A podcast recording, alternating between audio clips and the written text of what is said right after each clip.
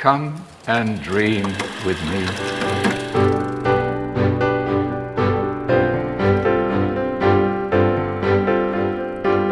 Hello welcome to What Do You Want to Watch, the Explosion Network's premier media podcast. Every week we get together and talk about movies, TV, and online content. Help you answer the question: Is there anything more ironic than a bunch of actors on dressing up for the Met Gala at the same time a bunch of writers preparing to strike across the country? I don't know. Pretty, yeah. I'm your host, uh, Ashley Hobley. Joining me today, Dylan Blight. I mean, to be fair, most of the people I saw who asked about on the red carpet were like, "Yeah, cool, I'm with them." I mean, still an interesting look, you know.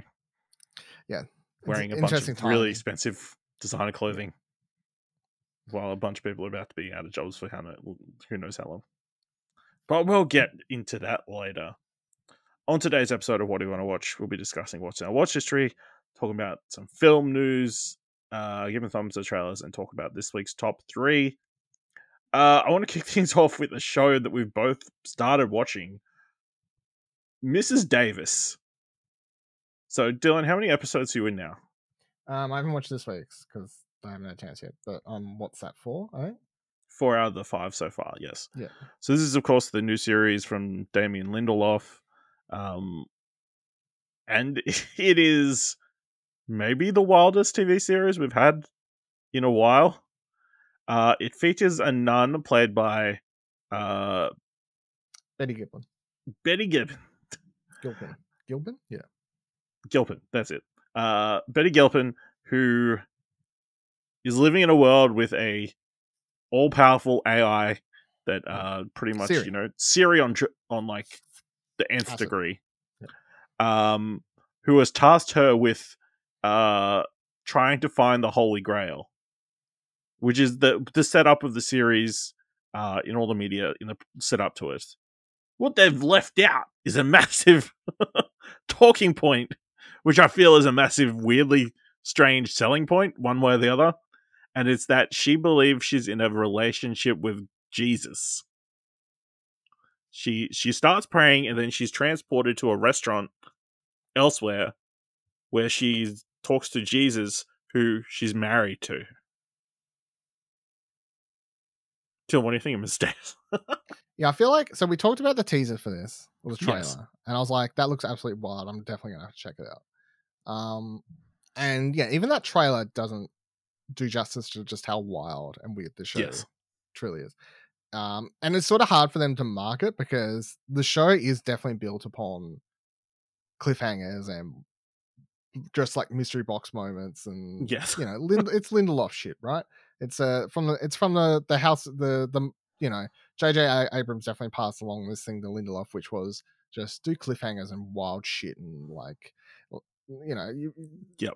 just keep the audience guessing. And this show it'll keep you fucking guessing. So it's because every episode they just they just add something else onto the, the the pile of weirdness that's going on in this world and um so much so that that's the most it's i don't want to say like the shows wouldn't be good without the wackiness and like the cliffhanger esque nature of the episodes but boy does it mean that when i'm sitting here knowing i have one episode to watch i'm like what the fuck is going to happen next? You know like what is what wild shenanigans is am i about to sit down and watch here later?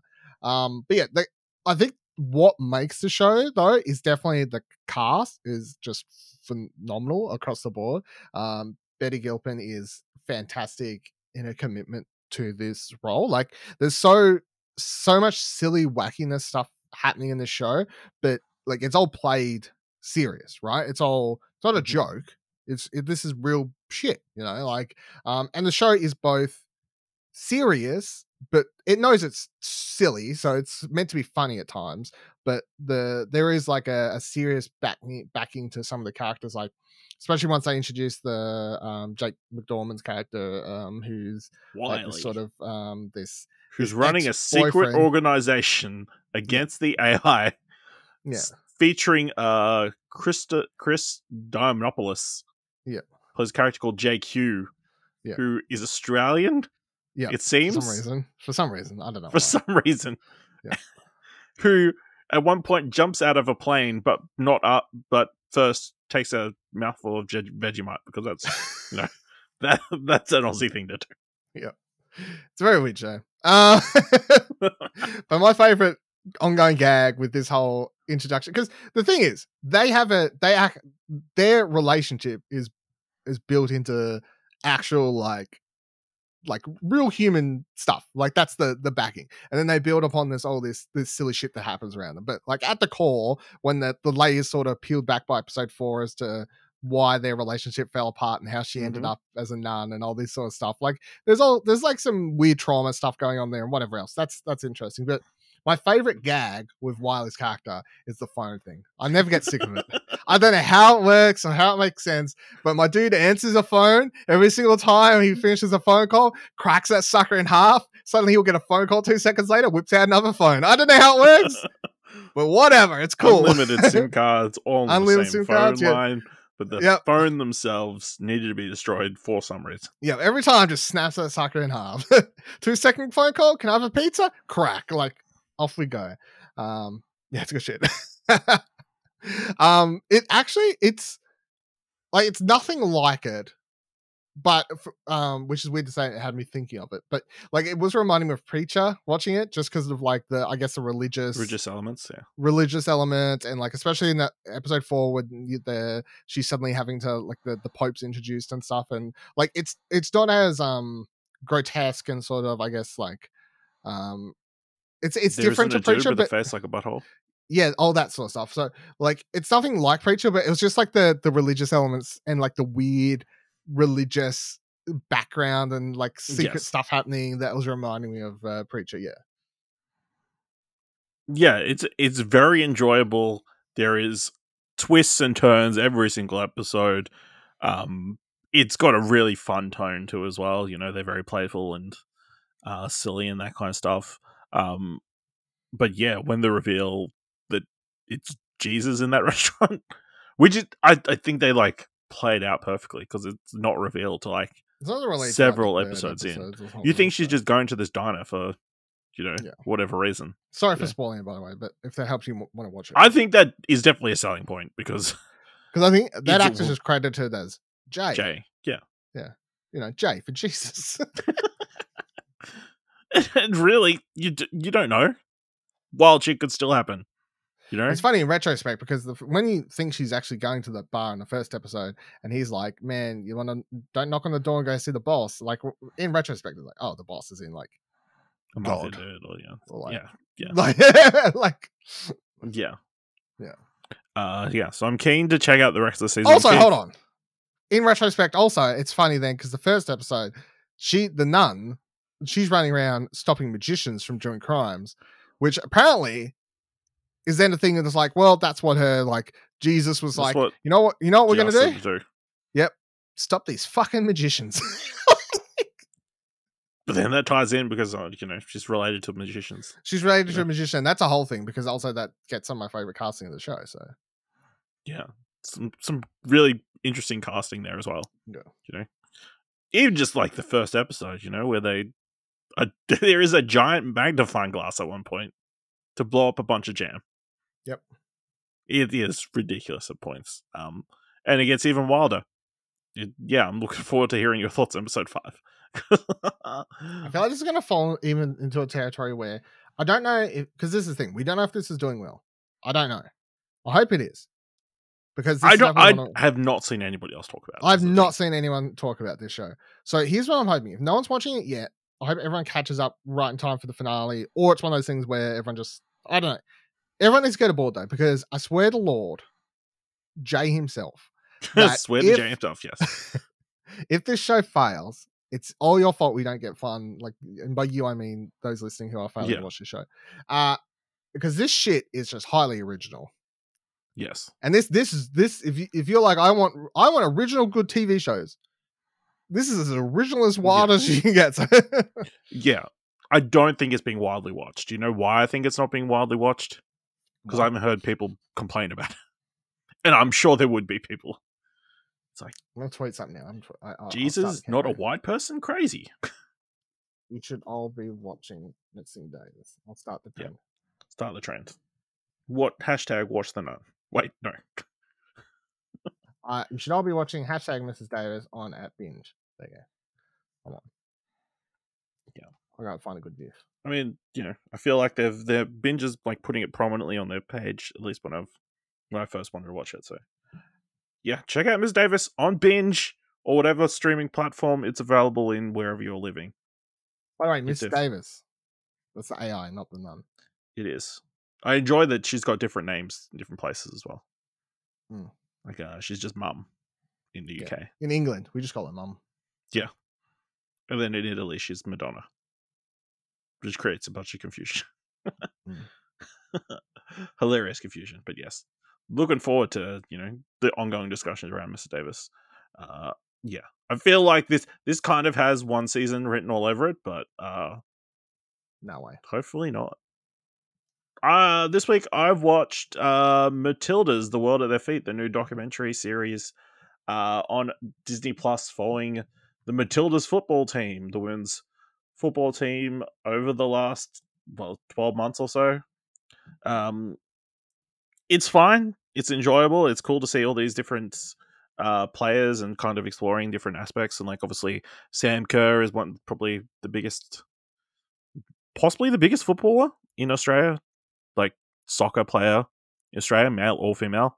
Um, so kind of getting a look at her life and that kind of stuff, and like that, I just feel like it's very interesting timing wise. Uh, the the timing period in which they filmed this, uh, because obviously they've made this in kind of in the lead up to the world, the Women's World Cup later this year, which is being hosted by Australia.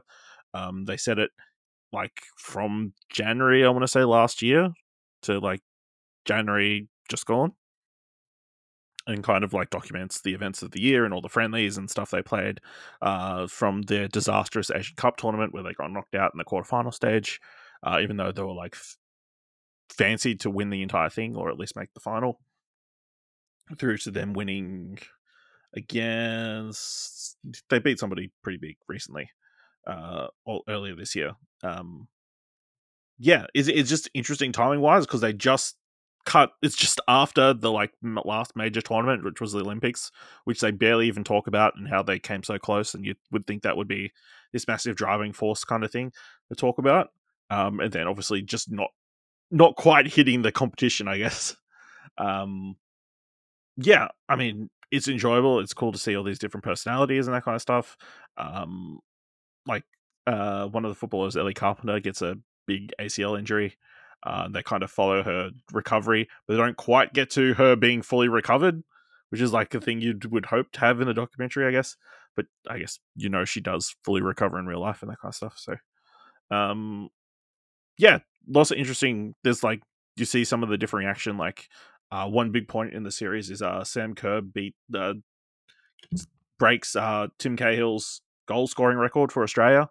Uh, and then a big article comes out from a prominent uh, Australian media person saying that Sam goal Sam Kerr's goals aren't equal to Tim Cahill's goals.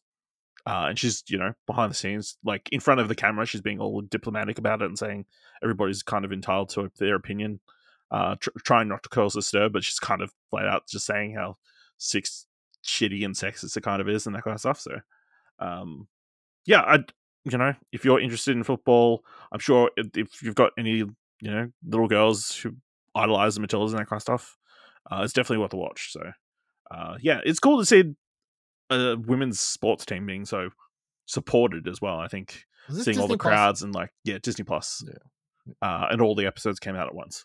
Um, so yeah, I, I definitely recommend checking it out if you're a sports person like sports documentaries, uh, or just you know like Australian sports. uh, Dylan, you went and saw Dungeons and Dragons: Honor Amongst Thieves. Yeah, finally went and watched Dungeons and Dragons. It's pretty good, eh? Um, Yeah. It's not. It's not like um.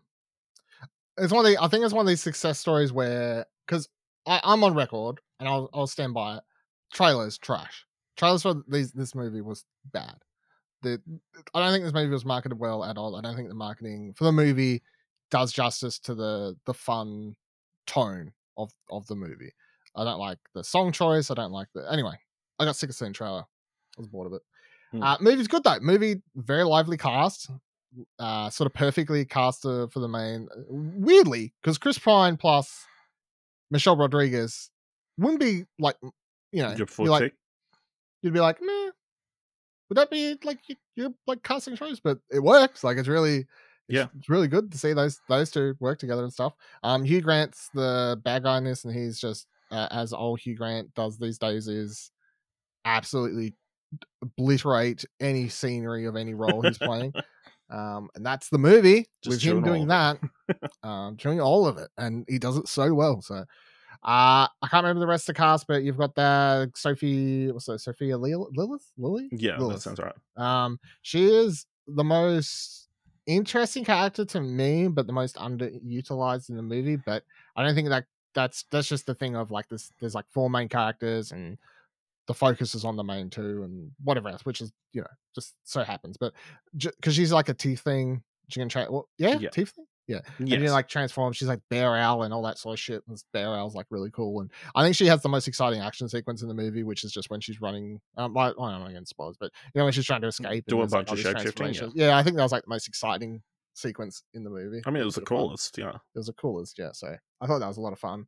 Um, yeah, I mean, main villain, like other than being super fun, but like the the sidekicky villain part, if you know what I mean, of all that, I was like, whatever, that was just sort of generic and what have you. But I think the most exciting thing about the movie was it just introduces a really interesting world. They throw out all these names, you know, like let's go down the Baldur's Gate, let's go to fucking, all, you know, they're just throwing names Well, out. they're right, in Neverwinter.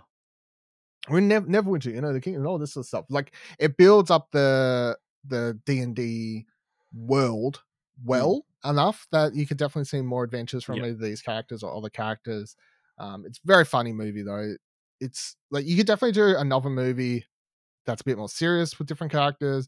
You could continue it and have it be uh, uh, same tone as this. Whatever you want to do, uh, have a bit of fun. On my plane trip home, because I was just in Canberra, um, where I watched said movie, I did download and start listening to. They released a bunch of novels, tie-in novels, and I saw Mm. that E.K. Johnston had writ one, um, wrote one. That's bad English. Um, for the Tiefling character, whose name I can't remember, the Sophia Lillis character, which I downloaded and started listening to. Not because there you go, um, because uh, E.K. Johnston's wrote a bunch of the Star Wars novels I really like, so like okay. including the Ahsoka one and stuff. So I That was like, oh, sense. I'll, I'll give that. I was like, out of all the time ones, I'll give that one a shot. I think they released a time one for every of the main character, every of the main characters. So, um, but yeah, so I listened to that, so that's a bit of fun. Obviously, it's like a you know, it's a YA novel, which is fine. I love, I love me some good YA novels, easy listens, easy reads, what have you. So, um, yeah, it was good. It was good. Awesome. On the back of that, you've also watched another fantasy esque movie, Onward, Pixar movie. They got buried by COVID. I didn't love it. I'm sure that comes as a surprise to you. Yeah, because you hate all Pixar you just hate hate brothers. I mean, I, yeah, I mean, as someone who has a brother, hates him. um the i i thought it was fine like it's just yeah i don't know it, it just it seemed like I was missing something and i like i looked up metacritic or whatever before and I, it's like on 60 something so i don't think i'm like off the the the mark there but this when, when the movie starts it has like such this exciting proposition of hey like we used to do magic and fantasy but then science sort of won like the whole joke at the start where they're trying to create a fire with like magic spells and then someone's just like i've invented electricity i'm like that's funny i like this whole this setup Hmm. but then once they go from there and they get on the road trip i just feel like it like i wanted more time in the world and i was spending so much time on this road trip obviously because the the core of the movie is about the relationship between the brothers which is fine but I just feel like the scenery and the majority of the time we spent in the movie in locations, said locations weren't particularly interesting to me and didn't do justice to the the the world that was sort of introduced at the start of the movie, if that makes some sort of sense. Yeah. Um, I You were do think- distracted by the interesting world. yeah, I guess so. Um, I do like um what was I gonna say? What the fuck is? I did like the end sequence. I thought the end sequence was good. The way they pull off the the re- the Okay, so the climax the movie. hit you. The Yeah. climax worked for me. I feel like that was a, a very well done. They didn't go.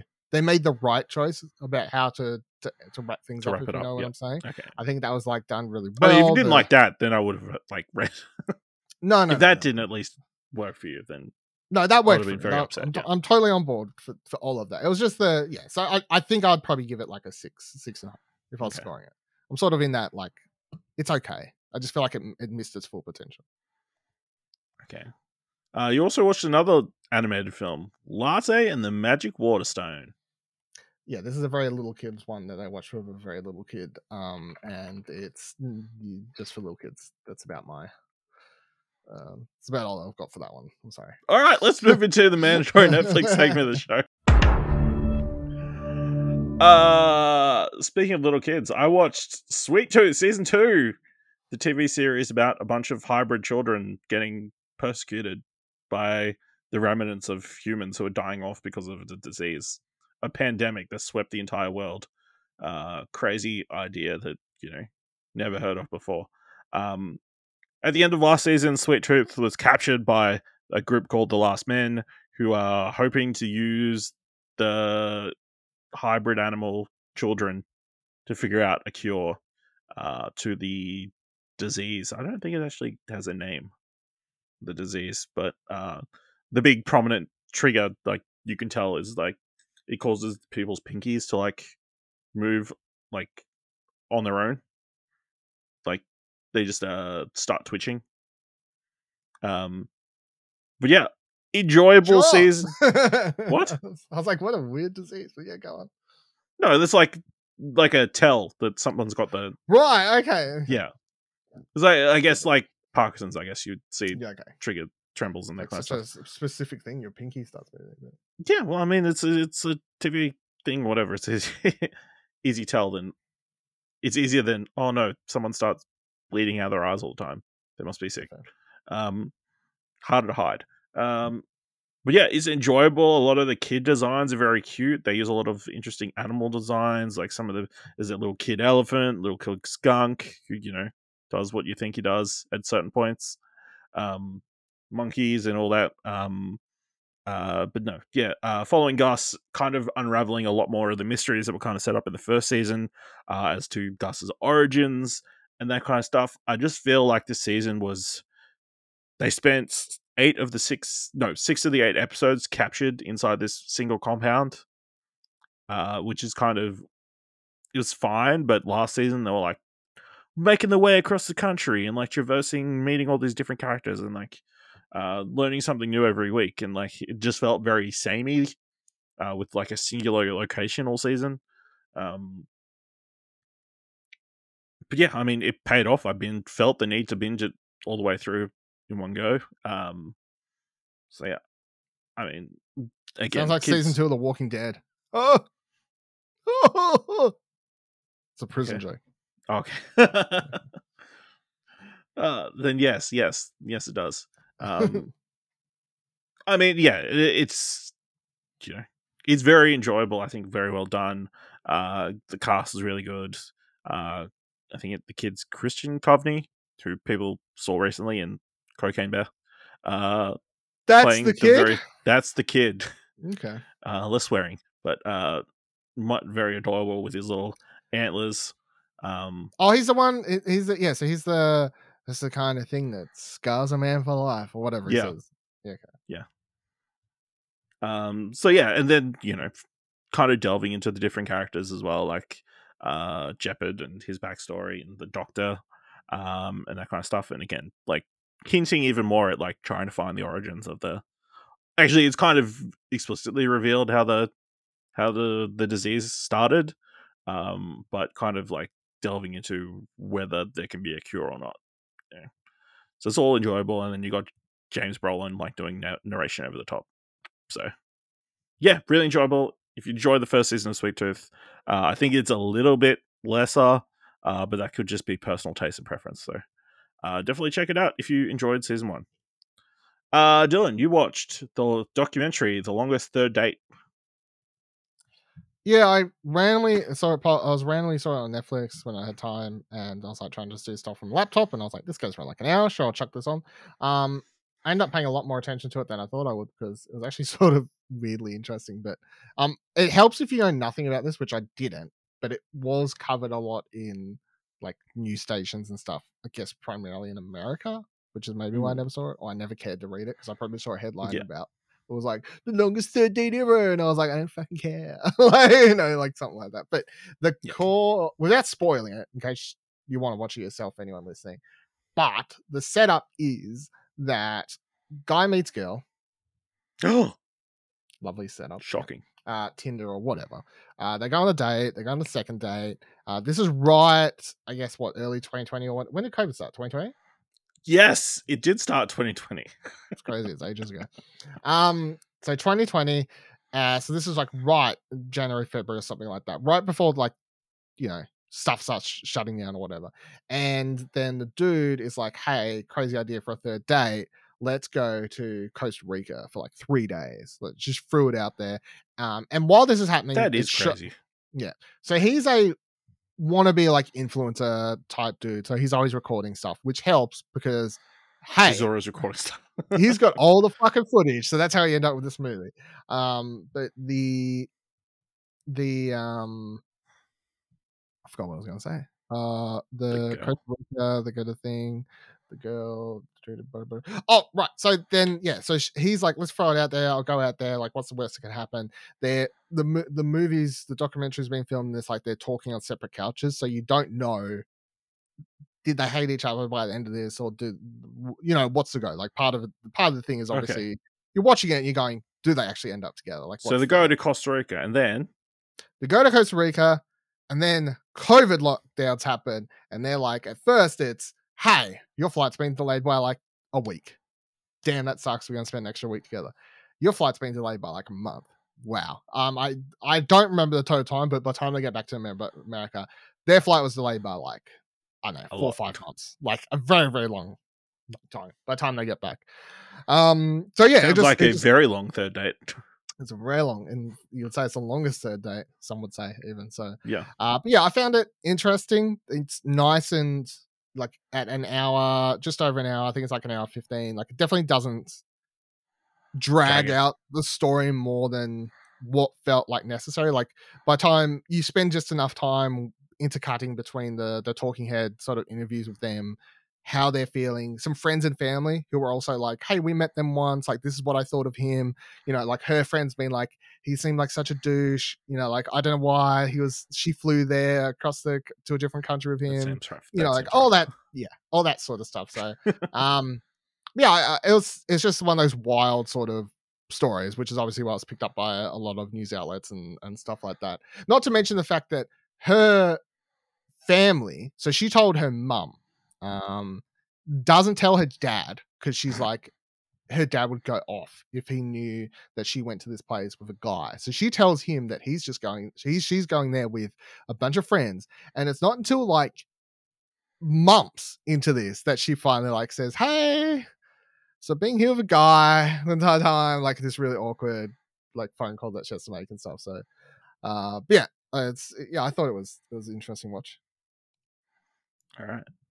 Uh, and then lastly, I watched the new comedy special by John Mulaney, Baby J, um, which uh he just come out comes out of the gate and just talks about his uh experience in rehab, and that's kind of the crux of it.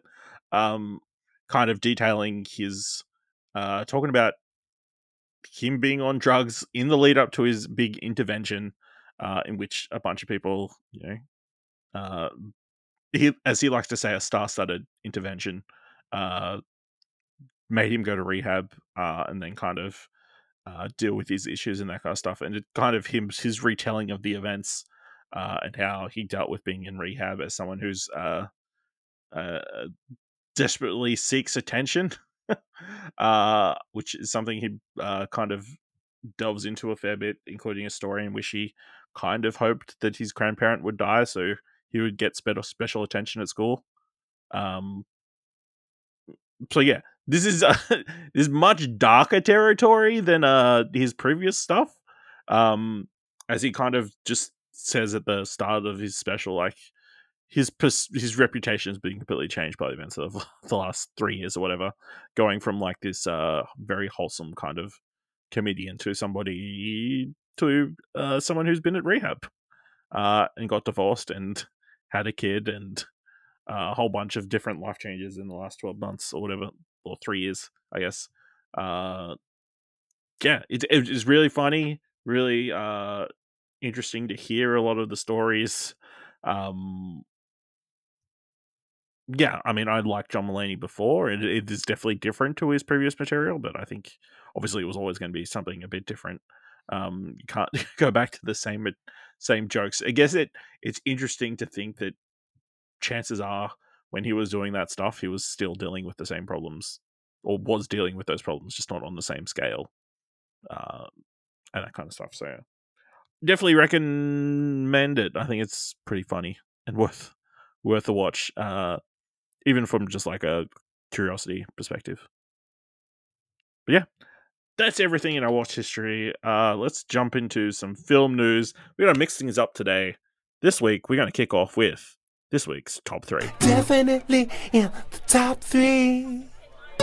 And this week, our top three is top three most anticipated films coming out of CinemaCon. Uh, so Dylan, what is your number three? Uh, I found this hard because a lot of I just felt like I was gonna, and I kind of have, but like just putting movies that I was already excited about. Like it's sort of hard not to, you know. See, I, mean? Like, I my method was I picked three movies that got me more interested based on the events of CinemaCon. okay. That's fine. That we'll mix things up. We definitely will not have the same list. Okay, my number three is Killers of the Flower Moon, Okay. upcoming Scorsese film that's apparently 16 hours long and um, stars everyone. So apparently, Martin Scorsese himself revealed the first teaser uh, at CinemaCon. The footage fully teases the main conflict between the Osage people and the white settlers in Osage County in 1920s Oklahoma. Leonardo DiCaprio's character Ernest Burkhart is very in love with his wife Molly. Uh, when more and more white people settle in the town, grisly murders take place, and they're all of natives. Robert De Niro uh, stars as William Hale, who's sort of a mentor to Leo and advises Ernest that they need to make a f- make a new for themselves by obtaining the land's bounties of oil. Um, I think, uh, I think Scorsese came out and said something along the lines of if he wanted to explore uh, the complicity of people in these kind of massacres and that kind of stuff. So, Yeah. uh, yeah, getting a full cinema release. I believe it's set to be released at well, show at Cannes. Yeah. in the next month or so. Uh, so trailers for that should be not far away. So really interesting subject matter, really fantastic cast. Um, I fully trust long time in coming. to do. Yeah, long time coming, and um, yeah, super super keen for that one. It's it's sort of not something that it's sort of out of Scorsese's wheelhouse a little bit. I can't say I've seen him do a movie that explores like that, like anything within like native, uh, indigenous sort of aspects of American history. Not that I can think of anyway. Like he's touched on it in other films, but not as like prominent, like main thing. At least that I can think of. So All right. My number three is Wonka. Uh, so Warner Brothers revealed the first look of the prequel film Wonka, starring Timothée Chalamet. We're introduced to a young and poor Willy Wonka, who lives with his this young girl named Calah Lane, uh, an original new character who acts like a pseudo sister for the aspiring candy maker. Uh, Willy is seen traveling to exotic jungles, protecting the art of making chocolate with cacao beans. The young man has dreams of owning his own shop, selling his own chocolate via his original recipes, but the distribution of the sweets in the industrial town he lives in is controlled by a chocolate cartel, which is really just a group of greedy businessmen. Uh, they include the melody from Pure Imagination. Wonka can not fulfill his dream of selling chocolate if he has, cannot get past the chocolate cartel in order to set up a shop. He decides to get extremely creative in pursuing his dreams, distributing his magical candy to the people of town, building a name for himself the old fashioned way. When the cartel comes to stop him, he gives them a piece of candy and they sends him floating in the air, which gives gets the attention of the townspeople. Uh, they also gave their first look of the Oompa Loompas, one of which is being played by, I think it was it was Hugh Grant or something. Hugh Grant. That's right. Uh, so, reading from this article, it says directed by Paul King of the Paddington series, Wonka flaunts a whimsical tone and sweeps audiences away with a gleeful spirit. Uh, it fully plays into the charm of Roald Dahl's original children's book.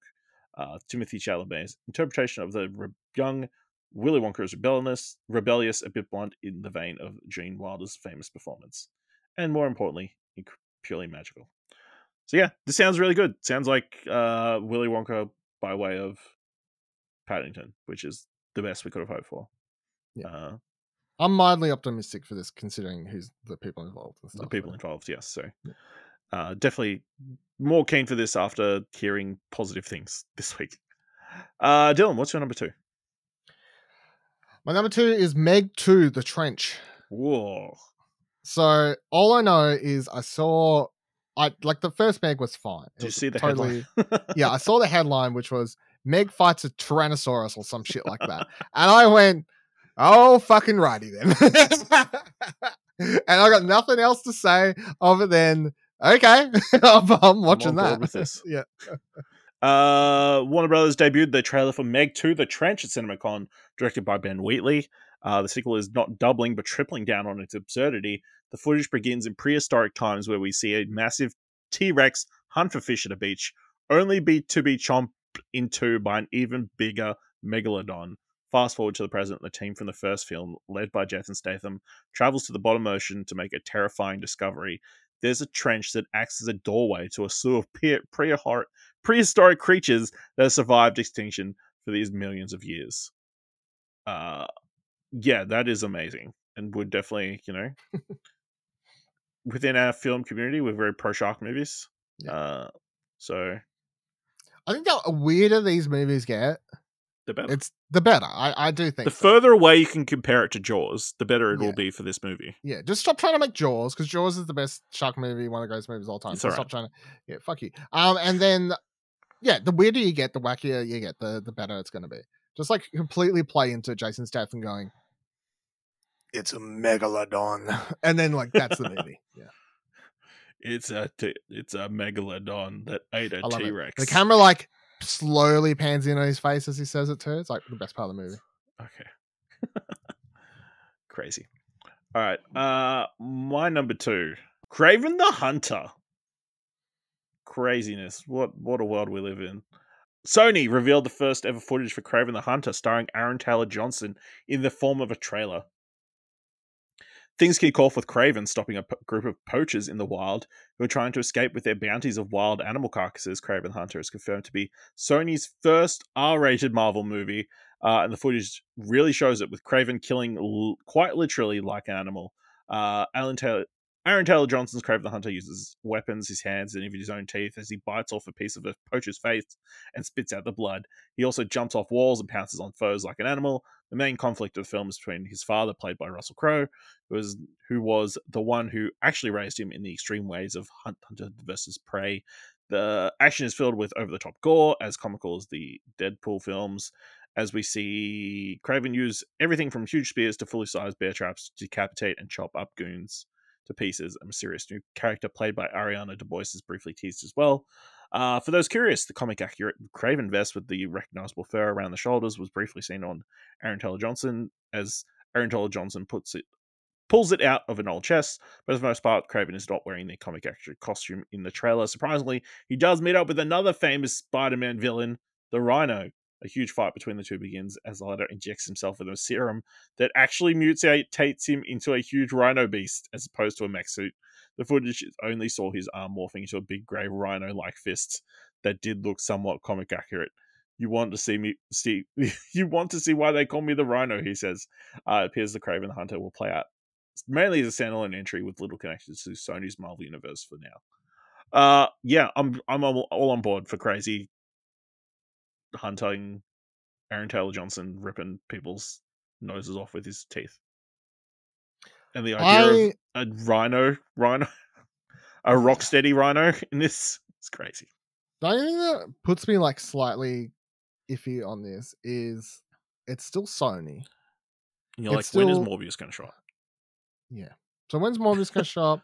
They failed Morbius and they didn't make it violent at all. So like what's to say that they just cut this back like prior to release they make it PG? Pretty low, I think, if you're marketing it at the major CinemaCon as an R-rated movie. Uh, and that's your big selling point. I think that's a pretty Mm, uh, unlikely unlikely thing. Uh, I'm trying to remember who's directing this movie. Uh, J.C. Chandor. So of uh, what's my call it? A most violent year and Triple Frontier. So uh, I think he'd be happy to do some violent shit. So uh, yeah. So that's my number two. Dylan, what is your number one? Number one is a little old film called Dune Part Two. Ooh, that's good. I've got nothing other than it, there was a picture of Who's Florence Dune? Pugh as a princess. You're like, and damn. Timothée Chalamet uh, and uh, And the back of- face? the and back of, uh, Butler Austin Butler's head. and Austin. Butler. Sorry, not Anthony Butler. Austin Butler. Um, yeah, super keen. And Here we go. then Florence Pugh was at the Met Gala today with a fully shaved head. So I'm like, what's the go there? I don't know. Maybe she switched sides. She been wearing a wig this entire time. Yeah, I don't know. What's promoting yeah, I was like, what's I don't the... know. Maybe she just like no, let's do it for the Met Gala, I guess. And I Uh, couldn't believe. By the way, before you say something, this movie's out this year, which I kept forgetting. It about. And they were like, "Movie's out in November." I was like, "Fuck me! What? I've got Barbie, Oppenheimer, and Dune this year. Shit's about to turn around for this year. I'll tell you what. I've had a light movies year, but shit is about to fucking turn around. cinema is back, baby. Cinema's back. Director V- Denis Villeneuve revealed the first trailer for his highly anticipated sequel, Dune Part 2. The action packed footage begins with Paul Atreides, played by Timothée Chalamet, and Chani, played by Zendaya, acting affectionately towards each other while sitting on a large sand dune. By now, they are slowly but surely starting to embrace, fully embrace their romance. Florence Pugh's Princess Irulan is introduced earlier. she wears a beaded veil over her face and talks about the incoming war. We see that Josh Brolin's uh, Gurney Halleck makes a comeback after the events of the first film. Uh, Rebecca Ferguson as Lady Jessica is seen riding across the de- desert with the Fremen people in some sort of speeder as well, teasing their plans to overthrow throw the Harkians. The rest of the footage jumps back and forth between Paul and his first attempt to ride a sandworm, and Frade Ralph Racken, portrayed by Elvis star Austin Butler, entering the story. Butler's Frade is seen bowing in front of Baron Vladimir Harker, Har- Harkonnen, Harkonnen, uh, played by Stellan Skarsgård, while his brother Glossu Rubin, Rabbit, there's a bunch of shitty names in this, uh, Dave Batista, uh, stands aside and looks upon him with fear in his eyes. Meanwhile, Fremen leader Stilgar, played by Javier Bardem, uh, gives a piece of advice to Paul before he attempts his first sandworm ride. Don't try to impress anyone. Uh, he soon eats his words as Paul quickly gets the hang of controlling a sandworm. The lead up to this moment, as Paul prepares his hooks and everyone watches think he's going to fail, is pulse pounding and visually stunning in a way that is barely teased in the first film. Villeneuve uh, confirmed that 100% of Dune, Part 2 was shot IMAX as opposed to his predecessor, having about 40% in the format, and this difference is clearly felt. Perhaps the most epic shot from the entire trailer. Uh, we are teased with what looks to be the final duel between Paul Atreides and Frade Ratha uh, in a wide and spacious battlefield. Austin Butler's version of Frade is completely pale and bald, just like his brother. Uh, he boasts some facial features that look a bit more monstrous. Before their final duel, Paul touches forehead with his blade as Frade looks bloodthirsty on the other opposite side. Most, if not all, of the supporting cast form a crowd around them, watching from a close distance. Notably, Christopher Walken as the Emperor was absent from the trailer. So yeah, this is wild. I think they've come out and said that this second part, or like, I, I don't think he likes it being called part two, but uh, or a second part, but uh, it's going to be like hundred percent like a war movie, and it's going to be freaking crazy. But yes, coming out this year, mental, absolutely mental. Uh, my number one this week uh is the Fall Guy. Trying to find. You're right. We didn't have any of the same movies. Yeah.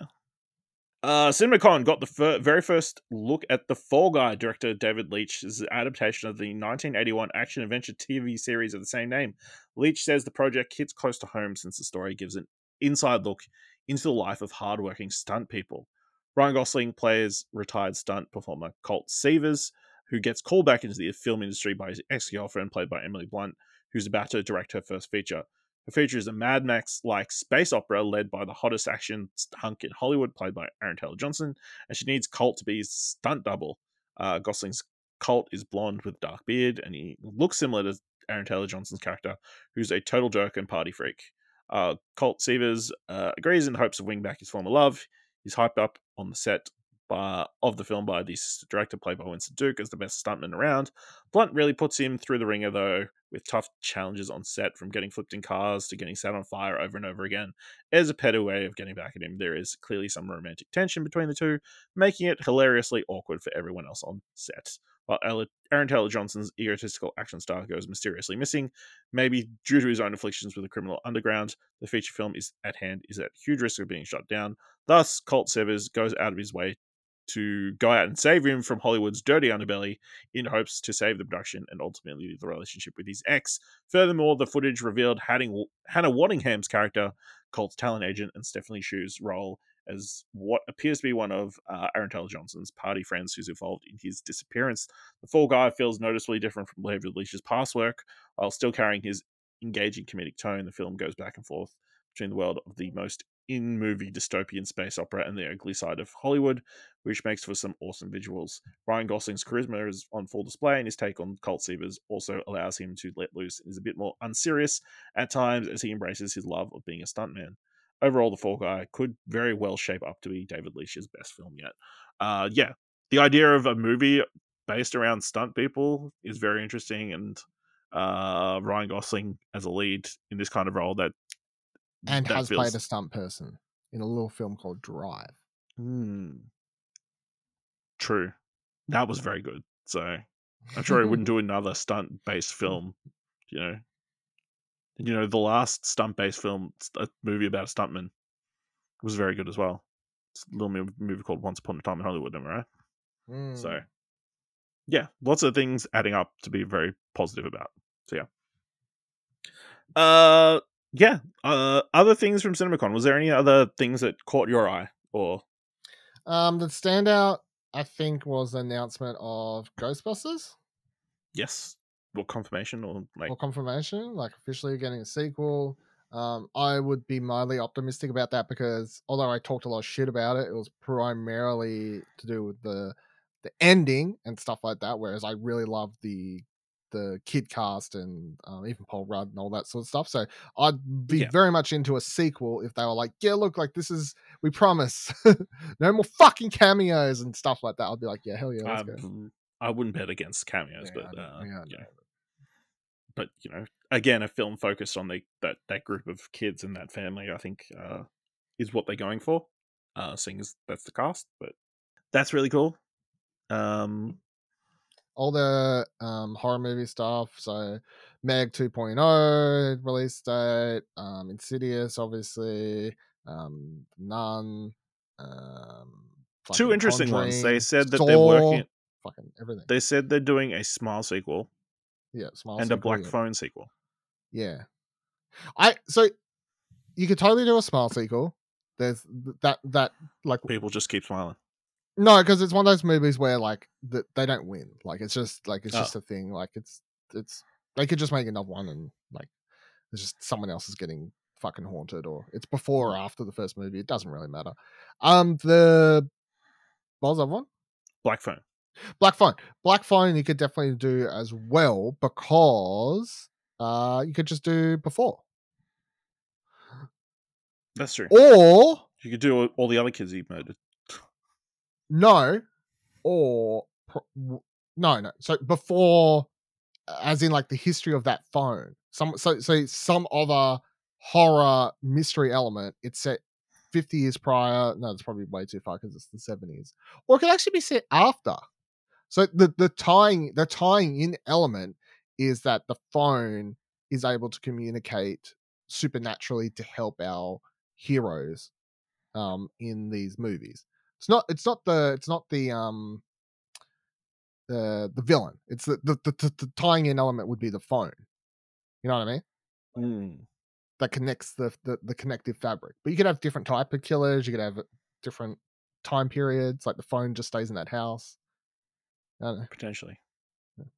either way they were massively successful like smile made a fuck ton considering its budget. Um Yeah. black phone the same. So the fact they're both getting sequels is no brainers Yeah, absolutely. That's what I'm saying. Um, yeah, lots of interesting things. Uh, of course, they showed more Barbie footage, and we are Yeah. very excited for that. very hard to keep that Uh, off my list but i tried to Yeah, you know, that and it's cool. oppenheimer i stat to the side. It's like, yeah, we know we know what they are. Um, more positive stuff coming about Aquaman: The Lost City. You know, uh, apparently it's going to be the story of Orm, played by Patrick Wilson, and uh, who's apparently having a massive year because he's in a bunch of he's in like six or seven movies. It seems like.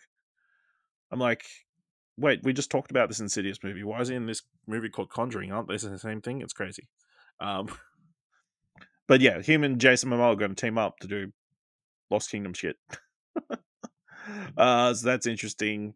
Uh, what else? Uh, apparently, the Color Purple doc uh, musical looks really good. Obviously, uh, being produced by uh, Steven Spielberg and Oprah Winfrey.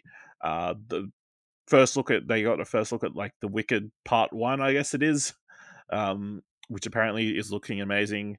Um, so that's very exciting as well. Um, Jack Black came on stage and gave a full rundown of what the story of Kung Fu Panda 4 is going to be. Uh, so that's interesting. Uh, did you see this migration film? The one with the duck, the animated movie with ducks No. flying. Oh yeah, I did. I did. I saw trailer. No, I did. I did. I did. See Yeah. Do you know who yeah. wrote that? No. Mike White Okay, well, sure. of White Lotus. yeah, he's he's wrote a bunch of other. Um, I mean, it's just shit. so weird. go look up his IMDb. Like he has Yeah, a bunch sure. of random stuff in there. Uh, not surprising, I guess. The That actually is a trailer they School of Rock. released though for it. I don't like it because it's like it says it goes for like a minute or something like that. There's just a bunch of footage from other animated stuff, and at the end they're like, and now the ducks fly or some shit, and it's, it's about 20, 20 seconds of ducks. Uh, they also released uh, the first look at Wish, the Disney film. Yeah, uh, trailer's which- really good. That looks really cool, except it's got the little star thing from Mario in it. Like, Yeah. everybody's going to go, But being nice. what's up with that? Yeah, positive. Yeah. It's the cousin or whatever. That's why you don't like it. It's uh, drops a bunch of. I know that you didn't, you didn't have this in our, our trailer, so I'll, I'll say this: that trailer was really good. I really like the teaser trailer. I love the art style. It's got this whole sort of 3D animation on 2D animation sort of thing happening to it. I really, really appreciate it. I didn't that. put it in because it's a teaser and it's not yeah, trailer enoughy. yeah, that's like, a fine. But I was like, yeah, but because of that, I can say now in this segment that I really like the teaser trailer. And then when the original, eventual official trailer comes out, we can talk about it again.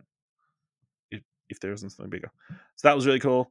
Uh, what else?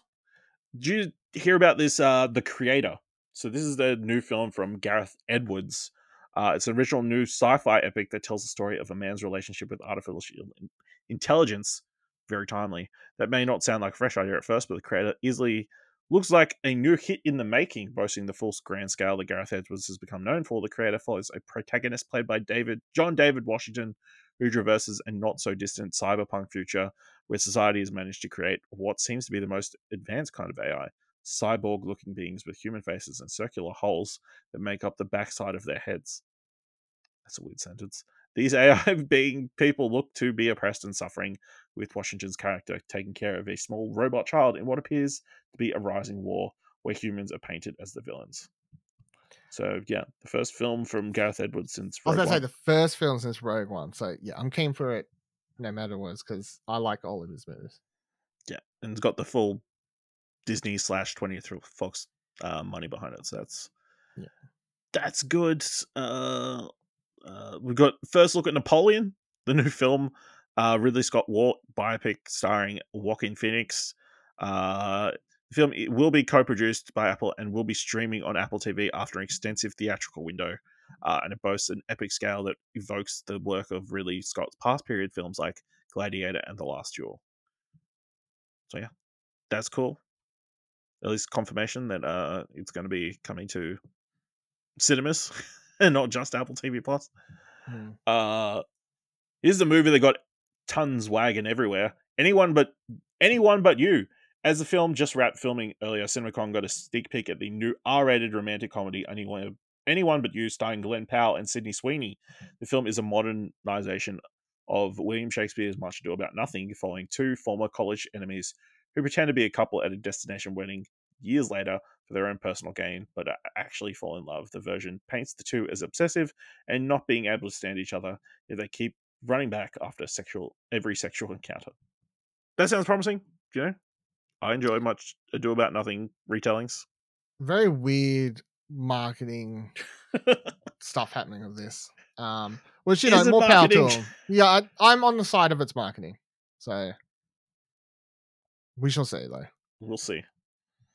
But yeah, weird. Also, weird reactions to this. Did you see like people on like the comments No. of it's like, Why? when are they gonna bring back wholesome movies? There shouldn't be R-rated romantic comedies. There's PG romantic comedies also. There's like a million on any streaming service or Yeah. on Hallmark Channel, How many R-rated romantic comedies are there? very slim. Very yeah. I guess- exactly. It depends on what you can't as count as a romantic comedy. Is something like Knocked Up a romantic comedy? I'm Is forty year old version version of romantic comedy? yeah, I guess like they're not the, the typical like Not the way you think of yeah. them. They're not classic romantic comedies, but I guess they would be the closest things that we have. But yeah, Yeah. I mean, I'm gonna watch it. I wouldn't say I'm like I'm keen as fuck for it. The thing I'm most keen for is Sydney Sweeney coming out soon. It's that uh, TV show she's got coming out. The uh, Uh, I can't remember what it's called now. that thing. That thing, the one that put out teaser trailer for the That looks good. Yeah. All right. Uh, I guess the last thing. Oh, the announced Transformers animated series, oh, animated film called Transformers One. It will be a prequel, uh, following the early days of uh the Autobots, Decepticons on Earth. Chris Hemsworth set to voice young Optimus Prime, and Brian Tyree Henry set to voice young Megatron. That's weird, but yep, sure. Yeah. Also, for me, there's the they confirmed the Avatar movie's coming, which is exciting. Avatar: The Last Airbender. Sorry. Okay. Uh, but oh, and the new John Krasinski movie, If, uh, which has an interesting premise. Uh, it follows the unlikely pairing of a young girl played by Cailey Fleming and her overbearing adult neighbor Ryan Reynolds as they mysteriously gifted the ability to see other people's old imaginary friends walking about society. The film is a mix of live action and CGI, with all the imaginary friends being various larger than life bizarre creatures. The main character's imaginary friend is a large purple and f- fuzzy beast voiced by Steve Carell. Sure. I thought it was an It spin off, but never mind. No. They also showed first footage of uh, A Quiet Place Day One, starring Lupita Nyong'o. So So don't really care about that movie. you don't really care about that movie. Okay. No. Okay. Well, let's talk about the big movie from CinemaCon, The Flash. Don't really care about that movie. it is interesting as like a case study, but it is clearly very problematic. Did you see? Did you watch the trailer? Yeah. Oh, here's let me tell you something. I think Mhm. my cinema played that early. I saw that. Remember a couple weeks ago where I was like, No, this is a different trailer. I'm telling you right now, I watched that trailer. it's, it's very similar, but I'm sure you noticed very Batman focused. Yeah, there's a lot of Michael Keaton in it. Michael Keaton, a lot of uh, Sasha Calle, uh, limited Ezra Miller. Did you watch the Japanese trailer? No, I did not. Very flash heavy. Interesting. Lots of Ezra Miller in that. Uh, people liking that a lot more, and people are questioning why that wasn't the the trailer they released across America and the Western world. And I tell you why, because Japanese people probably don't know who Ezra Miller really is, and uh, they're unaware of their misdeeds. I would assume Mm. to a certain extent. Um, yeah, it was shown. It lived up to the hype for the people who went. But it's still a very, you know, it's going to be a very awkward movie for a lot of people to go see. And again, raises the questions of uh, art versus artists and that kind of stuff. So I guess we'll see how this plays out. You know? Even without that, I think the trailer is very like whatever. it's definitely uh it's got his own style i'll say that Does it? mm-hmm. Because you know what I think? That shot with the three of them It running in super speed up to the armies looks absolutely looks like an ass. very it looks very anime looks like Arrowverse. Ooh. Arrowverse is perfectly fine Yeah, for, for TV. harsh Also, the fact the part where Michael Keaton says, "What's that fucking ridiculous line?" He says, "Fuck, I don't remember now." It's just there's some weird writing in this movie, but but yeah uh yeah that's everything kind of from cinemacon Yeah. you know, they released the first picture of Maxine today. did they Yeah, is that is that the the the Pearl slash X mo- sequel. Yep. The movie that'll be in Australia in 2025. Yep. That's Cool. more exciting than anything you just talked about. What, really? Any of the movies we just, or specifically that last movie that I was talking about? Specifically the last two movies you just talked about. Okay, harsh. Uh, so, t- uh, it was voted on. The Writers Guild of America, the union that bargains on behalf of the Hollywood's r- uh, screenwriters, has called a strike after negotiations with major studios failed to produce a favorable contract. The strike, which is which is the first involving the WGA to occur in 15 years, seeks to bring to the to brings firms to the table on a host of issues, including higher pay and better working conditions. Uh, but those some of those issues are quite unique in the annals of modern history disputes and have to do with the technological changes currently disrupting the entertainment industry. Um, so yeah, obviously, the Screenwriters Guild had been writ It had been written on a wall for a while. Yeah. Uh, we kind of knew it was coming. It seemed like a lot of the industry knew it was coming. I believe someone from Netflix came out last week and says, "Oh, we're pretty well poised if there's a writer strike to Yeah, they got, Survive they're it like we got like shit that." backed up for months, man. We'll be good, you know. Um so yeah, I guess we will see how that plays out. This is an interesting wrinkle to it that I didn't necessarily think of or see discussed in our past talkings about it. Uh, one of the most interesting areas of dispute in the current negotiations is the role AI should or shouldn't play in Hollywood writers' rooms. In case you've missed it, new forms of automation are currently sweeping through the entertainment industry, leaving many creatives worried about how much shifts may displace or alter their roles, from deepfakes to AI generated voices to screenwriting chatbots. New tools seem poised to disrupt the business in major ways. Uh, some industry figures have suggested TV and movies could soon be written largely by software, a development that has forced WGA to issue a response. To protect its members, WGA has sought to carve out distinct guardrails for the use of AI, which would make such content generation tools less of an active threat to writers' livelihoods. Uh, the Guild's proposal is that AI should not be used as source material for the contract covering writing, nor can it be used to rewrite contract covered work. At the same time, AI generated text should not be considered in determining writing credits. WGA said basically, meaning basically that AI cannot be considered to be the author of a particular script. AI should not be used to generate literacy material, uh, which is defined as basically any creative content, including screenplays, outlines, teleplays, and other related material. Uh, in short, WGA doesn't want AI products to be deemed writers, nor does it want it to be used to generate original content for the development of TV shows and movies. Uh, Dylan, how do you feel about AI continued uh, push into entertainment? I hate it. Um, I assume you saw the there was two clips going around this week that are p- completely Star. Wars West uh West Star Anderson Wars Wes thing Anderson. was terrible. Yeah, what was that one? Yeah, the the weird Babylon looking thing was the dude's like, "Hey, Hollywood, your time's up." No, I didn't See see that one? No, so the Wes It's like Anderson just one. a- it uh, looked like a, a I want to say there was a old South Australian ad where it was like a bunch of like walking through a bunch of rooms. That's what it Hmm. looked like. yeah, so AI, yeah, so AI taking writers' jobs is terrible, and that's disgusting, and I hate everything about it. Uh, AI is being used. We support no writing done by AI on any services yes, or websites or yes, scripts, yes, books. yes. It's a creative medium. You shouldn't be using AI for anything like that, uh, in my opinion. I would, I would draw an asterisk at, hey, we used AI to write the synopsis for our fucking DVD. All right. Mali- like, yeah, just menial tasks, I guess. Yeah, just random shit. Sure, whatever. We got AI to do our tweets. Yeah, Done. we got AI to do our tweets. Whatever. I'm, I'm, I'm, I'm, I'm, I'm not like totally anti AI, like to the umpteenth degree. Uh, but I mean, even outside movie, TV stuff, I can't remember what website it was. There was a website using AI to write up news posts, like or co write news posts. Uh, like a big website. I can't remember what it was, but there was this Oh, stuff going. not the one I'm thinking of. not the one you're saying. The they were going around um and people were talking about how like okay, well if you want to do that and that's your choice, like how are like how are you like making that known?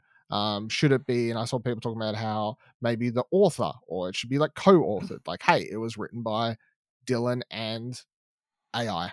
Like so people know Yeah. like that this is a co-authored AI thing and you're not just clo- you know like what are the rules about this? It's just very interesting and every time we talk about it, very interesting and fast moving time we're living Oh, in it's right just moving now. so quickly because AI was doing crazy shit that it wasn't doing like a week ago.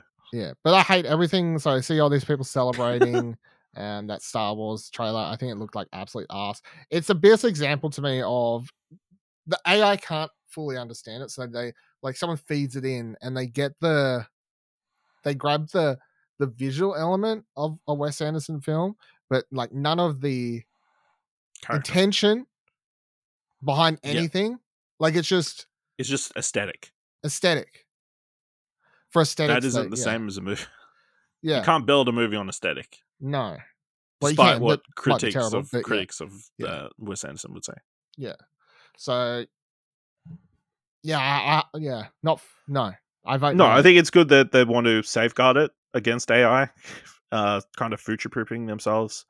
Uh, but yeah, the writer strike. We'll see how long this uh, how long this goes for. Um, because obviously we're in a pretty bad spot where you know streaming services are losing money because they're like, hey, maybe streaming services aren't the best investment for content.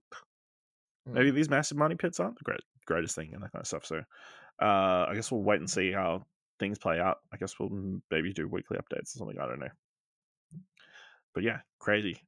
Uh, the final story I want to talk about changes to the Emmys are coming up. So, uh, start of the Emmy season, they've announced a couple of rule changes this year. The biggest one, though, is that the Outstanding Variety Talk Series and Outstanding Sketch Variety TV Series uh, are being replaced with two new categories Outstanding Talk Series and Outstanding Scripted Variety Series. Uh, so, reading from IndieWire, it's got White Matters. Since 2003, every Outstanding Variety Talk Series Emmy went to The Daily Show with Jon Stewart or a show hosted by one of its alumni. The last seven years, the winner was the last night, last week tonight with John Oliver. That won't happen again. The new Emmy rules dictate that a talk series must dedicate one of the episode run, most of the episode runtime to unscripted interviews or panel discussions between a host and a guest, celebrities or personalities. That definition pushes out John Oliver and provides room for Jimmy Kimmel Live or Late Night with Seth Meyers. Uh, shows to produce a higher, much higher volume of late night TV episodes to break uh, network TV's decades-long losing streak in the category. Ever with The Late Show with Stephen Colbert and The Daily Show with Trevor Noah as recurring nominees, Daily Show dominance could continue. Uh, as for Oliver, last week tonight will now compete in the Outstanding Scripted Variety Series category against the six-year incumbent Saturday Night Live. However, by removing the sketch category from sketch from the category, these Emmy behemoths, behemoths could also compete against new innovative series like Schmigadoon and Documentary Now. Uh, for the last two years, the Outstanding Variety Sketch Series category saw only two nominees, Saturday Night Live and Black Ladies Sketch Show, in a large part because nomination slots are proportional to the number of submissions. Uh, Dylan, what do you think of this change? This is quite interesting. Uh, obviously, every time we do our uh, Emmy predictions, we uh, get kind of upset that there's only two sketch categories. So now to completely kind of redo these categories is quite interesting. yeah, I think that's it's it's hopefully the first of many uh, changes that I think most major award categories need amongst different categories and stuff, like a shake up amongst a bunch of different stuff. So this seems like the easiest one to to change up, you know, like the one that it's not like a major category. Like it's the it's the same nominee nominees most most years in out. So it's the one that you can probably play around with the most and have the easiest success with, and then go from there. I think. Yeah, yeah. Uh, other changes this year. Uh, no more hanging episode rule for limited or anthology series. So that means that any of those series need to be completed by the time the Emmy nomination series uh, let's period is over. Yeah, sure. uh, that makes sense, you know, because a lot of series would be running through the Emmy period, uh, so it would kind of get a oddly unfair advantage, I guess, of like being so prominent and recent. Um, uh, documentaries that are submitted for Oscar consideration, but did not receive an Oscar nomination, are now allowed to contend for Emmys. Um, so I believe the five films nominated for Best Feature Documentary Oscar this year are still ineligible for Emmy consideration, but films like Paramount's Last Flight Home or Netflix Senior, which had an Oscar qualifying fall festival run, may submit for outstanding documentary or non-fiction special. That's interesting, I guess. For documentaries, uh, there's always kind of weird line between those and what should be for film and what isn't. But you know, whatever. Uh, then last interesting change is uh, the outstanding game show and outstanding host for a game show categories are migrating to the primetime Emmy Awards from the daytime Emmy Awards. I guess game shows in America have made a big comeback. so yeah, that's the thing. Apparently, according to this article. All right. So yeah. Uh that's all the news for this week. Let's give some thumbs to some trailers. Of course, you find all the trailers that we're about to talk about in the show notes below. A lot of these trailers, coincidentally, shown at CinemaCon, but Shocked. I'm shocked as well. Yes. Uh, first trailer for this week: A Haunting in Venice, directed by Kenneth Branagh, starring Kenneth Branagh, Kyle Allen, Camille Cottin, Jam- Jamie Dornan, Tina Fey, Jude Hill, Ali Khan, Emma Laird, Kelly Reilly, and Michelle Yeoh. Uh, Belgian sleuth Hercule Poirot investigates a murder while attending a Halloween séance at a haunted palazzo in Venice, Italy. Uh, Dylan is someone who's very indifferent to the last Hercule Poirot film. What did you think of the trailer for A Haunting in Venice? I'm going one up, one down for this trailer. Um, good trailer. However, yeah, as someone who thinks both these Poirot movies are bad, uh, I don't really care. Does care come into it? Like into the up and downness of these trailers? No, one up, one down for the trailer. If I was taking into account my care factor, it would be double thumbs down. Uh, I'm gonna give this trailer two thumbs up because I think You love horror If movies. you were- I love horror movies. No, uh, it is interesting they're going in a new direction. Um, I think if you did not see the title of this film, you would not have guessed it's a Hercule Poirot movie, and that's a cool way to cut the trailer, I guess. until the end when I show him, right? Well, yeah, and also, what the fuck is going on? Because you know, it feels all the things that are happening with the ghosts and shit. That feels very un Hercule Poirot like. Do you want me to spoil it? Is it a janitor in a mask? It ain't gonna be. It's not supernatural. what? Sorry to tell you. Uh, but yeah, I think I think yeah, it looks very different to the last two films. So I mean, it's got that going for it, and it doesn't seem like it's relying on like a star-studded cast, uh, like the last couple of movies No, have. Tina sure, they've got like Tina Fey Michelle and Jamie you know, Dornan, like, Jamie Dornan, Yeah, but Jamie Dolan, yeah, they're they're nobodies. yeah, I mean, they're not Oscar. Uh, it's. Gal Gadot and you Yeah. know, Armie Hammer at the time, and Yeah, At least none of them uh accused cannibals. Can't That's a plus. Who knows what Tony Fay's been up to? All right. Uh A Haunting in Venice uh is coming to uh cinemas on the 14th of September. Next trailer for this week. Platonic, dire- created by Nick Stoller and Francesca Delbanco.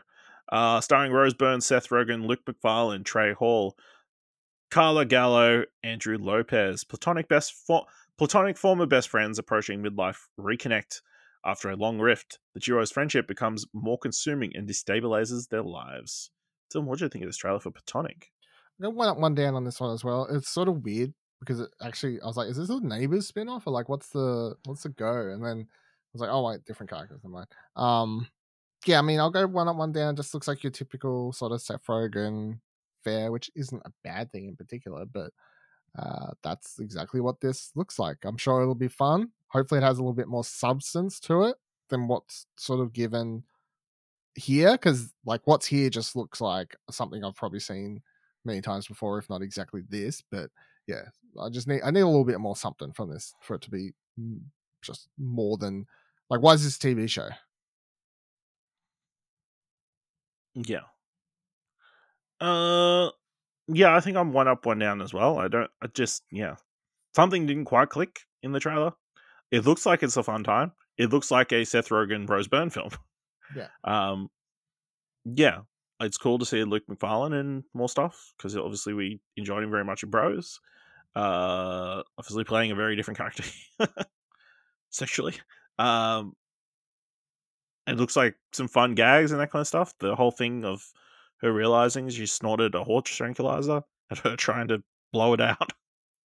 it's And just like explaining it as like, to be fair, already, I thought it was cocaine. no, him saying it's already in your brain. No, like to her partner. Yeah, I know, yeah. whatever, yeah, yeah. Uh, yeah, it looks like there's a lot of fun gags and that's the kind of stuff that they're seeing any more depth to it. But uh, Apple TV Plus, they've had a pretty solid record with these comedy series, so I'm Ah. optimistic. I haven't watched any more of the Big Purple Door or whatever it was called. I don't know if that's a comedy. It's I'm not going back to that either. uh, still a pretty solid record, you know. Yeah. even with that one. Uh, so this is coming to Apple TV Plus on the 24th of May. Next trailer The Hunger Games, The Ballad of Songbirds and Snakes, directed by Francis Lawrence, starring Tom Blyth, Rachel Zegler, Peter Dinklage, Hunter Schafer, Josh Andrés Rivera, uh, Jason Schwartzman, and Viola Davis. Years before he becomes the tyrannical president of Panem, a 18 year old Coriolanus Snow is the last hope of his fading lineage, a once proud family that has fallen from grace in a post war capital. With the 10th annual Hunger Games fast approaching, the young Snow is alarmed when he is assigned to mentor Lucy Gray Baird, the female tribute from the impoverished District 12. But after Lucy Gray commands all of Panem's attention by defiantly singing during the reaping ceremony, uh, Snow thinks he might be able to turn the odds in their favor uniting their instincts for showmanship and the newly found uh, political savvy. Snow and Lucy Gray's race against time to survive will ultimately reveal who was a songbird and who was a snake. Dylan, what did you think of this trailer for the prequel to the Hunger Games? a double thumbs up. I thought it looked really cool. I, as is a continuing thing for the last two episodes, I've read all of the Hunger Games books. I quite enjoyed them. However, I've not watched all the films. Um, so I like this world. I like the cast in this. Um, the change of the setting for the games itself, I, I quite appreciate that. Oh, hold on, asterisk. I've not read this book. Um, Okay. I've read the I've read the original ones. I've not read this, although I may try and get to this before because this came out like right as COVID hit, and then I kind of actually forgot about it to be completely honest. Um, Mhm. I have to look up. Maybe it's shit. Maybe I shouldn't even bother. But um, I like the Hunger Games It's world. good enough they made a movie.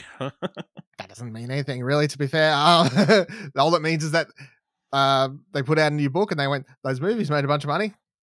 Roll on through. Keep keep fucking shitting them out." You know. So, uh, but yeah, I I'll go double thumbs up. Really like the cast. I, I wrote um, what's her name? Rachel Zig- Ziegler. Ziegler? Rachel Ziegler. Ziegler.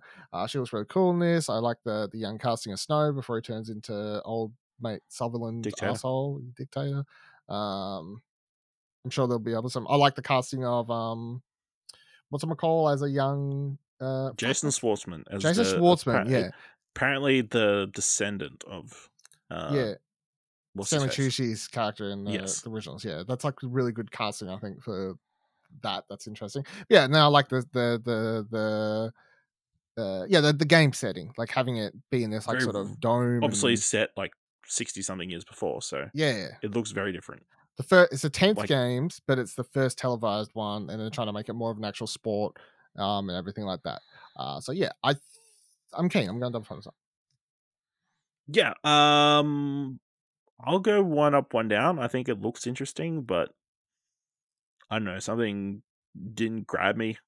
Um I think yeah, the, all the elements are there. It's like why would I care about the bad guy from the previous films? Uh it seems like an interesting choice. I guess like yeah, there's a there's not much without having there. read the book. I th- at least what I got from the trailer and the way they show it is so her no. So you've got Corn- Cornelius Snow, who is the main bad guy, obviously of the the films. He's like the president or something. yes. Then you've also got his older cousin in it, who, at least from I took it, is that he's going to be. Um, it's trying to show you like how choices make we make you who you are. Like they have that whole Yeah. part in the trailer about becoming who you are. So I think, again, I haven't read the book. I don't know. It's going to show how one Snow goes evil, maybe another one goes good. Like I don't know. Like it's just yeah. like There's a lot of Maybe there's a snakes. wor- Not a big fan of snakes. Yeah, that's true. Me neither. So you know, fuck this movie. Yeah, they're all over their arms. Like, what are you doing? True. Unnecessary. Uh, so yeah, this is coming into cinemas on 16th of November. Next trailer. Next Goal Wins. Directed by Taika Waititi. Starring Michael Fassbender, Elisabeth Moss, Oscar Kightley, uh, Uli Latukefu, uh, Rachel House, Kaimana, David Fane, Beulah Koale, Chris Alosio, Taika Waititi, Will Arnett, and Rhys Darby. Dutch American football coach Thomas Rongen is tasked with turning the American Samoa national team, considered one of the weakest football teams in the world, into an elite squad. Dylan, what do you think of this trailer for the latest Taika Waititi film? double thumbs up looks really really fucking good um this is more the Taika this is OG Taika is what I'd say Mm. this. This is definitely more uh this Kiwi is more this Kiwi Taika yeah that's a good word but this Kiwi Taika man like this is we're, we're going back to the to, to the back to his roots. yeah back to his roots man. Um because Jojo was fine. I didn't love it. I didn't think it was bad. I just thought it Mm. was fine.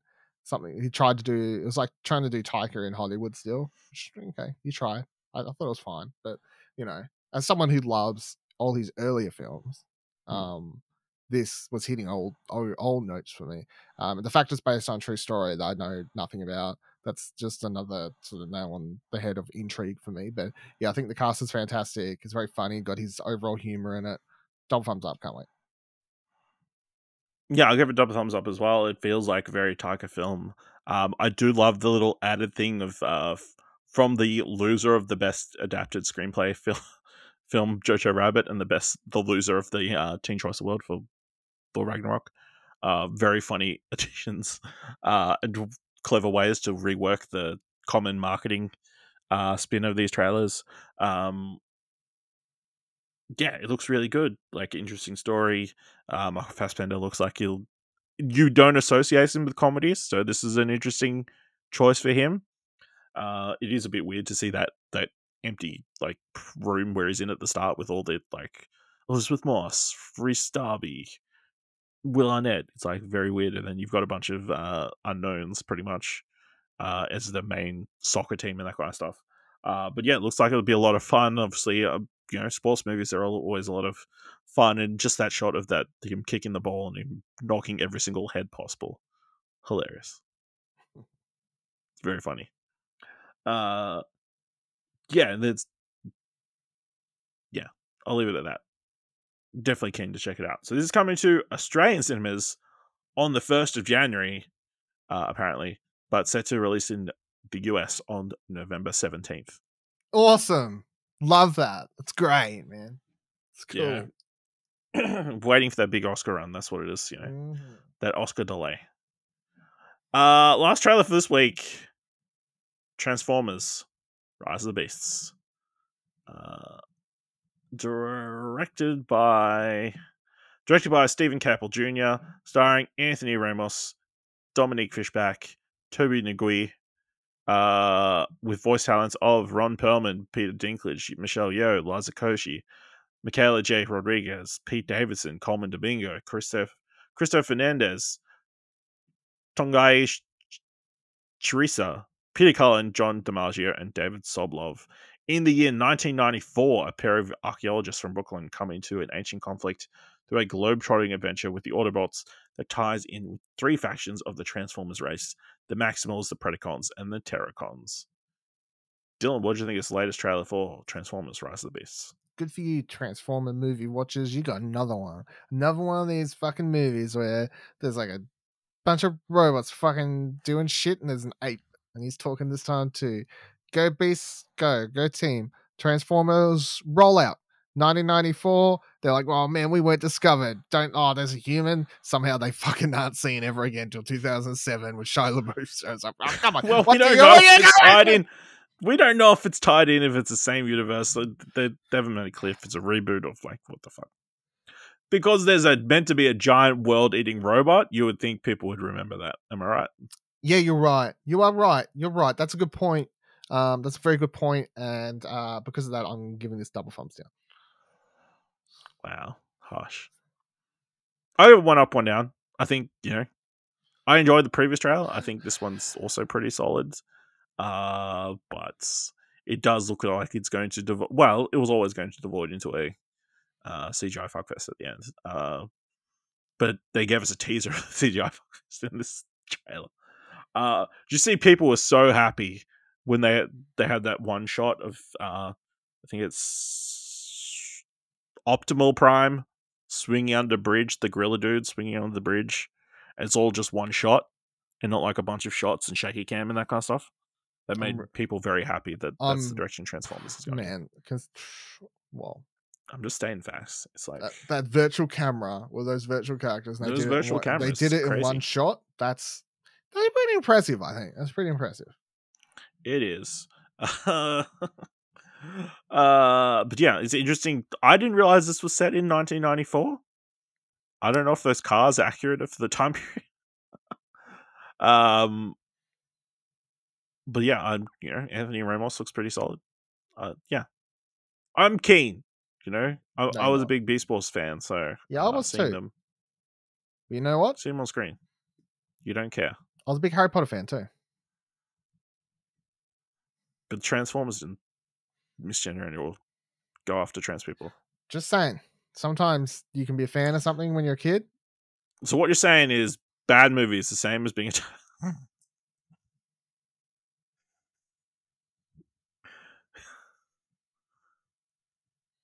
No. silence is All right. Uh Transformers Rise of the Beast coming to cinemas on the 22nd of June. Dylan, this June? week. Okay, sorry. Go on. June. Dylan, this week, what do you want to watch?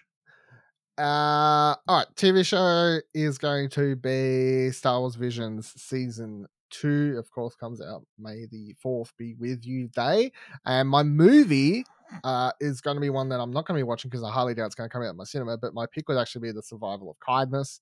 Uh, but my realistic pick of movie that I'll actually go watch is, of course, going to be Guardians of the Galaxy. My straight up pick is Guardians of the Galaxy. I'm very looking forward to this. Uh, obviously, we'll be talking about it as soon as we can. Probably, possibly even later tonight at time of release Hmm. uh, over on All New Marvel Cast. Uh, so check out, or it will be on All New Marvel Cast. We'll probably talk about it briefly next week. Uh, but yeah, Guardians, looking forward to that. On the TV front, I will say I'm looking forward to seeing the first episode of Silo over on Apple TV Plus. Uh, that looks really cool. Uh, with uh, Rebecca Ferguson, real weird world. I'm excited to check that out. But yeah, Star Wars Visions, also very excited about that. And we'll also be talking about this week over on Holocron entries, which you should go check out. We'll be talking about the first part and then we'll second part at some point. There's a lot of episodes. There's a lot of stuff this week. A lot of content coming to explosionnetwork.com. That's it for this week's episode of to Watch. Uh, if you want to help us out here at the podcast, leave us a review on Apple Podcasts or on Podchaser. Uh, leave us five stars, and you can leave five stars. Uh, if you want to let us know what you want to watch this week, uh, your thoughts on anything from CinemaCon, uh, how do you feel about Transformers? Let us know by going to explosion.com slash Twitter or jump to Discord at explosion.com slash Discord. And if you've enjoyed this episode, those worth a dollar, head over to our Cove page at explosion.com slash support. Thank you very much for listening. Until next time, keep watching stuff, I guess.